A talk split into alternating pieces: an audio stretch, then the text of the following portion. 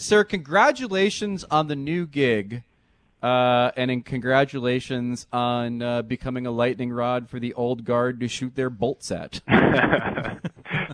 Thank you, but this uh, this uh, is not the greatest accomplishment of the last year. That it's a distant second to attending the draft party, Marek versus Wyshynski Yeah. in uh, in New York just uh, just Mar- 13 yeah, months Ma- ago. Okay. Marek listen, reminds me, by the way. Yes, I gotta, go I. I gotta, I gotta jump on something here, Kyle. My favorite moment at that because I'm like, okay, my buddy Kyle is coming down. I've known Kyle for a long time, and you know Sheldon's coming, the head coach of the uh, of the Greyhounds, and Richard's there, and uh, so I come over and I, I introduce you to to Greg, and, and Sheldon's there, and talking to all the guys and having a beer, and all of a sudden, Greg, I introduce Greg to Joe Sorella, and regardless, like, hey, here's Kyle Dubas, you know, young up and coming general manager, going to be a GM in the NHL one day, and here's Sheldon Keefe, and outstanding head coach of the Greyhounds, and he's going to make his way to the NHL as well. Greg turns to me and goes, That's frickin' Joe Sorella. Joe Sorella's sitting it because Wish is of course like the biggest New Jersey Devils fan. Like the big the biggest pop of the entire night, with all due respect, Kyle, was when Greg got a chance to meet Joe Sorella. It's- It was it wa- great. yeah. Yeah. it was. Uh, it was the most excited, uh, most excited I, I've ever seen uh, anybody. Certainly anybody there that night. But uh, Joe brought out the best in uh, in Greg, which was uh, which was Yeah, great. yes. It was basic. It was basically like Marek came over and said, "Oh, here's a, here's an actor by the name of Ryan Gosling, uh, and here's his friend Carrot Top. Carrot Top." and then I just That's the first time Joe Sorel has ever been compared to Carrot Top for sure. I was gonna say might want to go for something different. Hey, you know, uh, Greg mentioned sort of you know becoming the the lightning rod or sort of the the battleground for the old guard versus the uh, the new guard. Um, how have you felt it now? Just sort of uh, a, a week into the gig. You know what? I really haven't. I, I've been asked by a few people, and uh, you know, I haven't really had the chance to read a whole lot of what's been going on. Uh, the PR staff here and, and some people and some of my family and friends have kind of made mention of it, but uh, it's yeah, I guess it's to be expected uh, that that it would it would kind of go that way. Uh, people trying to I guess determine whether I'm a hockey guy or an analytics guy, and then I mean the reality of it is that. Uh, I've someone who's worked in hockey my entire life that you know over the past number of years has begun to uh, develop, uh, I guess, a usefulness for for analytics that have that have really helped us in the Soo over time, uh, and, especially in the last 18 months or so, uh, as we've been able to gather more information, and it, it's a piece to, uh, of the puzzle. It's not the whole it's not the whole uh, secret uh, sauce or anything like that. It just it helps out and, and has been a big uh, big help to us in in reducing uncertainty and and just gathering more information. Uh, but uh, it, it's not a one way or the other type proposition with me or with us. It's just an incorporating as much data and information we possibly can. Did you get headhunted by by by the Leafs and Brendan Shanahan, or or was it a position that you had to like apply for and stuff? No, I was away in Mexico. Uh, my wife, now Shannon, and I got married there at the beginning of the month. And uh, on the Friday night that we were there, I got an email. It was after our rehearsal, uh, our rehearsal and our rehearsal dinner. Was, we were walking back to our room, and I and my phone was off there, but it only got emails when Wi-Fi was available, and I got a my phone started buzzing a bit, and I checked my emails, and there was one from Brendan uh, saying uh, that you know, he had been talking to some people and talked to David Branch and, you know, just wanted to see if I had the chance to talk and get together at some point and, and, um, we got together when I got back from, uh, from Mexico and just kind of started to take off from there.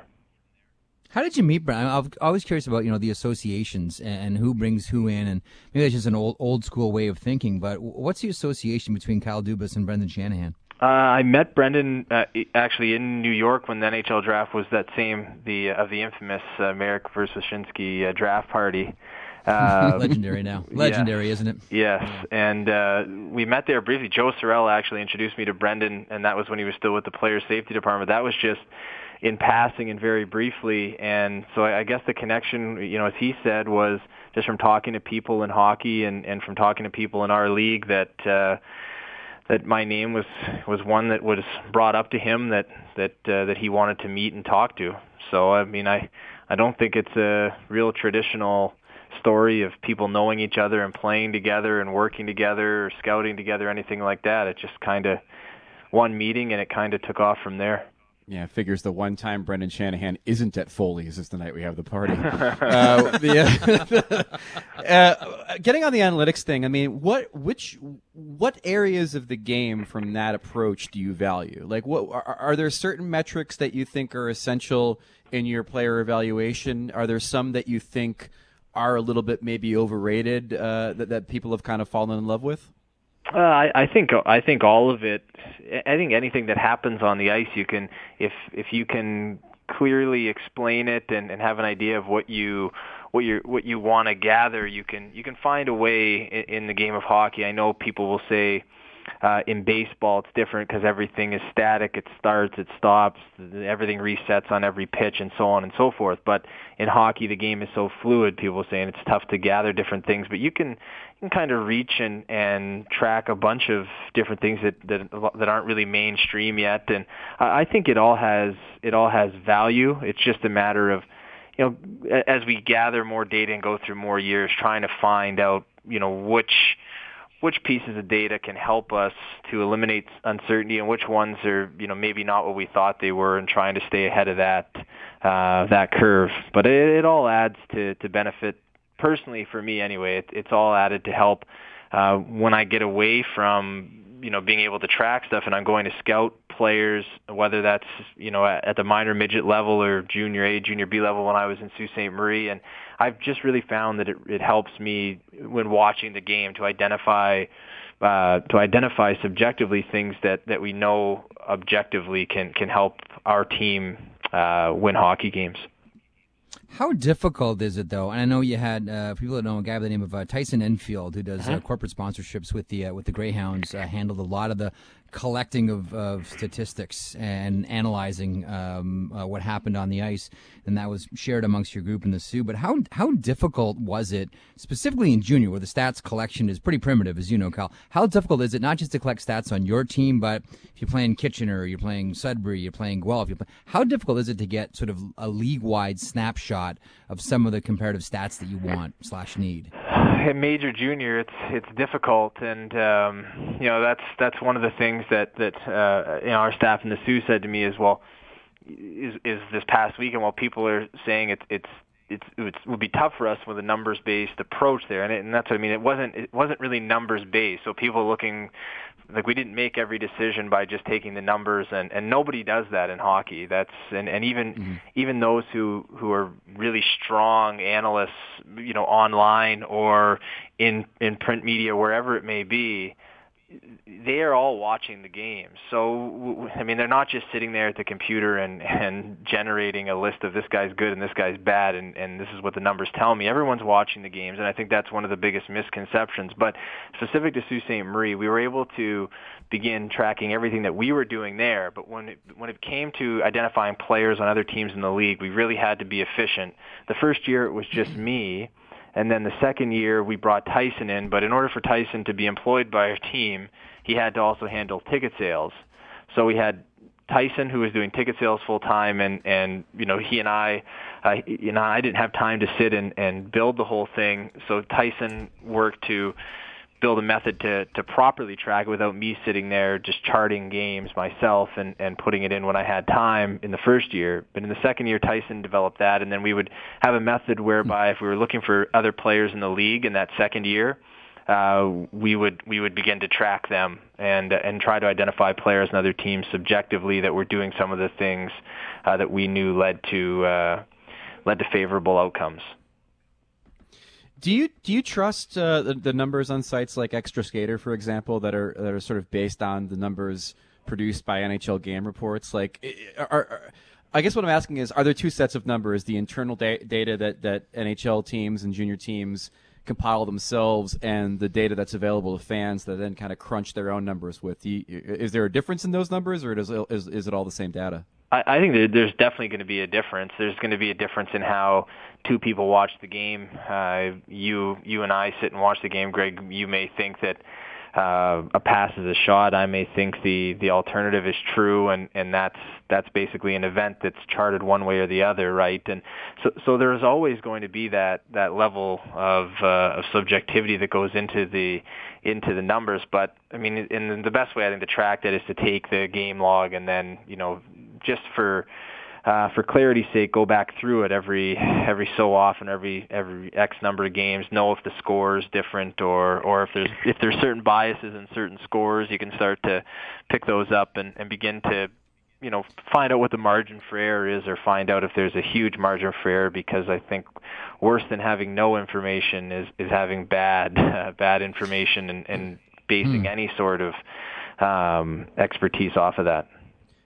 I just assume that if Joe Thornton has the puck, it's a pass. Well, I don't even. A, I mean, you know. I think. I guess I can't talk about him anymore. Uh, but he. Oh, you're know, done now. Yeah. Former. Right, yeah.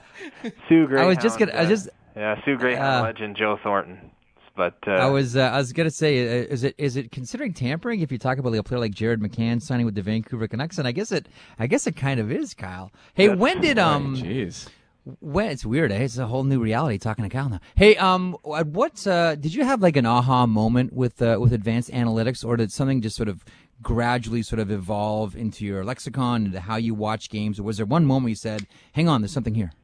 Uh, I think it was just gradual over time, just reading some of the some of the stuff that that have been that have been put up, um, you know, on online, and and start to track and see whether there are any uh, synergies synergies between teams that uh, perform well uh, analytically and, and those teams that go on to have success. And I guess the you know the first moments or number of moments where that you know where it kind of came up is when those you know there there were certain predictions that were made about teams that uh, that analytics said were were good teams. Maybe the standings didn't reflect that, and then really starting to get my head around the whole uh, process of hockey. I mean, when I first came on to the Soo, I, I certainly enjoyed uh, reading about this stuff and, and had plans to incorporate it in, but I was still a big believer in in the in kind of guess you'd probably describe it as you know the things that my grandfather taught me that were important in hockey. Even though a lot of the things that I learned from him were were the things that we still use today and that are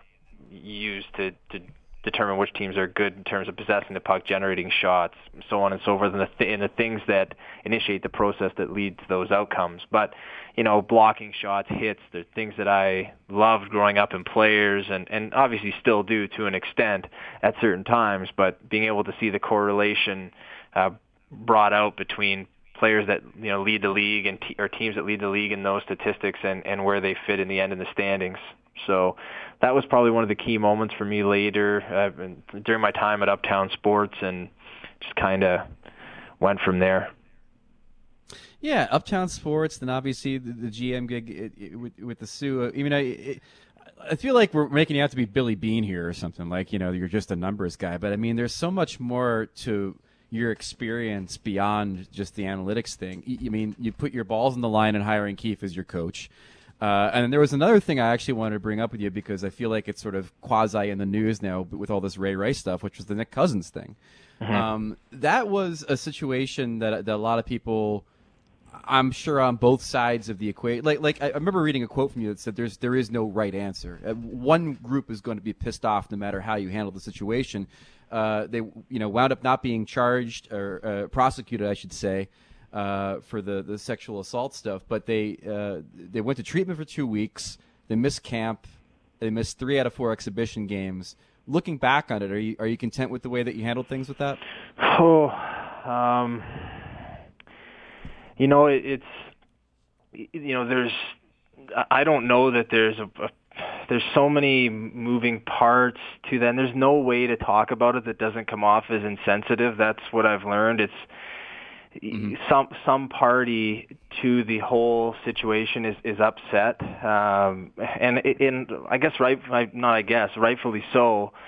Um, when things of that nature happen, and it obviously happened in Sault Ste. Marie, um, you know, you're what's presented as being from me is is everything goes through the team's legal department and the team and the decision making is is you know you're involved in it, you sit in you give your opinion but it, it goes to the ownership level and the and the legal uh legal department and you know you're you're at you're caught in the crosshairs between um you know obviously publicly what what people think is the right thing to do what you know privately about the situation and what happened and you know, then there's the legal side of it where you know the lawyer says, well, you know, and and the players' mm-hmm. agents and so on are saying, well, you can't really you can't come down on these guys because they're owed their day in court if that happens and and so on and so forth. It's it's extremely difficult and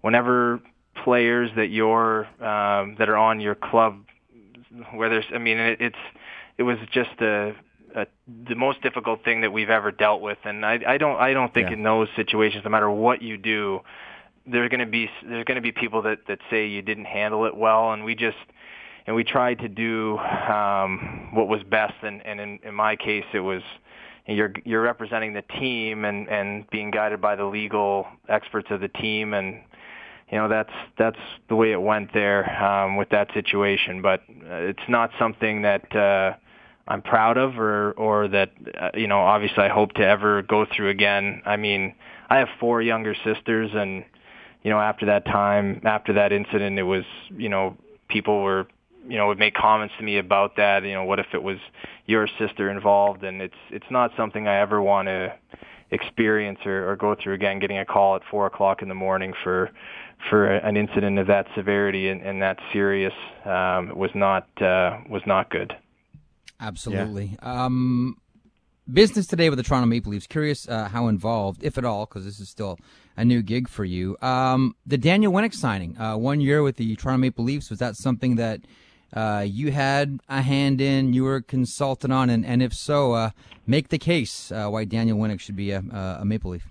That was uh, was a player that uh, that that uh, Brendan and Dave had um, had liked, and, and we discussed here um, internally, and just tried to uh, carve out a, a, a way that he could uh, how he would help and and uh, and benefit the Toronto Maple Leafs next season, and uh, you know, he's still he's available now, and and we felt could could be a big help. He's got a good track record of uh, of soaking up some some difficult minutes, and even you know being able to really play well with some younger players. I'm, I'm going back to his Colorado days when he played a lot of minutes with. Uh, with guys like O'Reilly uh, and Landeskog, and, and had uh, had success, and you know with with uh, the direction that the team is going under under Brendan and Dave, uh, think he can can be a, be a, a real good help to us this season. So definitely excited to for guys like him and and uh, David Booth and James Reimer and Cody Franson who've all resigned here in the last week. Uh,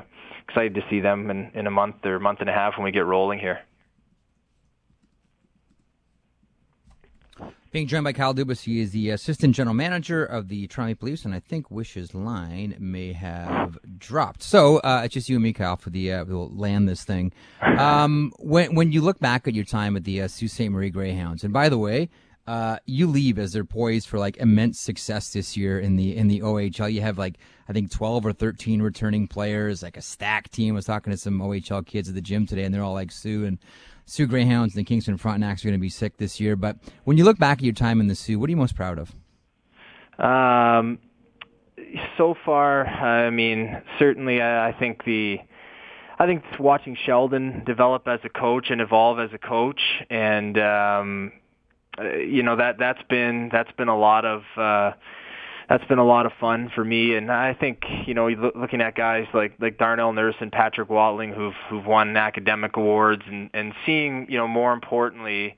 Um, uh, you know, more importantly, I think guys that have that we call you know they're they're converting from being major junior players to pros by signing NHL deals. We had a real good run last year where six guys signed in six months, and we had 14 players drafted uh, to the NHL over that time, and that, that that's been seeing that the program continue to continue to take off and and um, you know so on. That was uh, um, you know that that's been the most fun for me. So it's been uh, I'm excited to watch it uh, you know continue to progress, and they've got some great, great people there. It was a wonderful place to work, and uh, I'm I'm looking forward to uh, looking forward to continuing to to watch as a fan. And I know that uh, the great things are in store there with Sheldon and, and the entire staff. So, last one for me, Kyle. We talked about it briefly. You can't be Kyle anymore, man. You you got to be all buttoned up and watching out who you talk about now. Your Twitter feed by far is one of my favorite things because like it's legit all over the place, really good information, stuff on other sports. can you still be a social media gadfly whilst working for the Toronto Maple Leafs as an assistant GM?